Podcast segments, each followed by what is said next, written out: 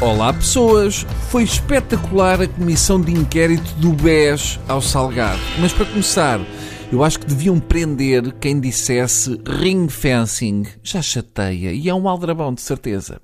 E antes de entrar propriamente no tema, uma pergunta. Que roupa é essa, Cecília Meireles?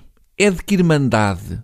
Há para não virgens? A deputada Cília Meireles vai para a comissão vestida como se fosse pedir para o Espírito Santo lhe benzer as pastas.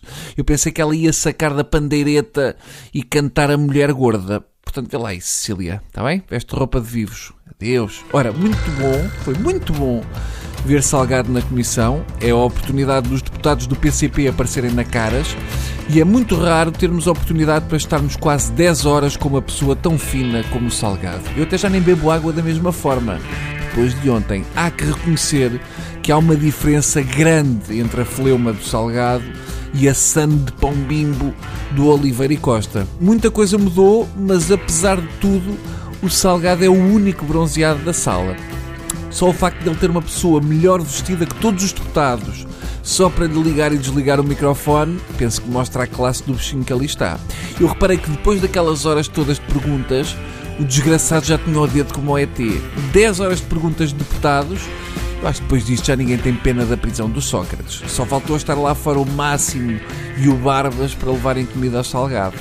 Eu confesso que se eu tivesse pago 3 milhões para andar cá fora, eu não perdi um dia inteiro ali, na por cima com o sol que está. Se eu fosse salgado, dizia: olha, desculpe, tem de ir andando que estou a pagar 3 milhões de parquímetro. No essencial, Salgado disse que se o Banco de Portugal quisesse que ele saísse, era fácil, era muito fácil.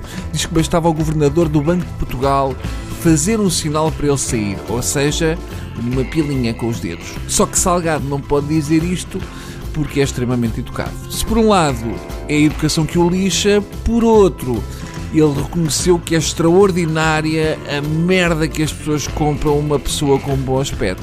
Salgado confessou que desde que haja reputação não é preciso dinheiro. A verdade é que se o Salgado quisesse, ainda hoje fazia um aumento de capital mesmo sem o banco existir. Aliás, mais um dia de comissão com o Salgado e os deputados estão a entrar com dinheiro para a Rio Forte. O que ele perdeu não foi dinheiro, foi a confiança que era essencial para enganar os que tinham pouco. Entre outras coisas, Salgado aconselhou livros aos deputados, nomeadamente um livro de dietas ao Abreu Amorim, e foi a primeira vez que Salgado sacou de um livro, sem ser de cheques, para convencer deputados.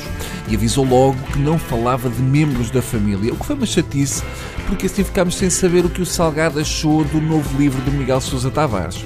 Mas o que mais me impressionou foi um indivíduo de 70 anos aguentar aquelas horas todas sem fazer uma pausa para xixi. O Salgado deve ter comprado a próstata na Suíça, portanto, travões de disco e mais não sei o quê. Para terminar, a única coisa que me irritou foi Salgado ter dito que o dono disto tudo é o povo português. Aí agora que aquilo é só dívidas é que o Salgado diz que somos nós os donos disto tudo. Está bem. Soubesse eu antes e tinha ido fazer xixi ao Tivoli. Rasparta. Até amanhã.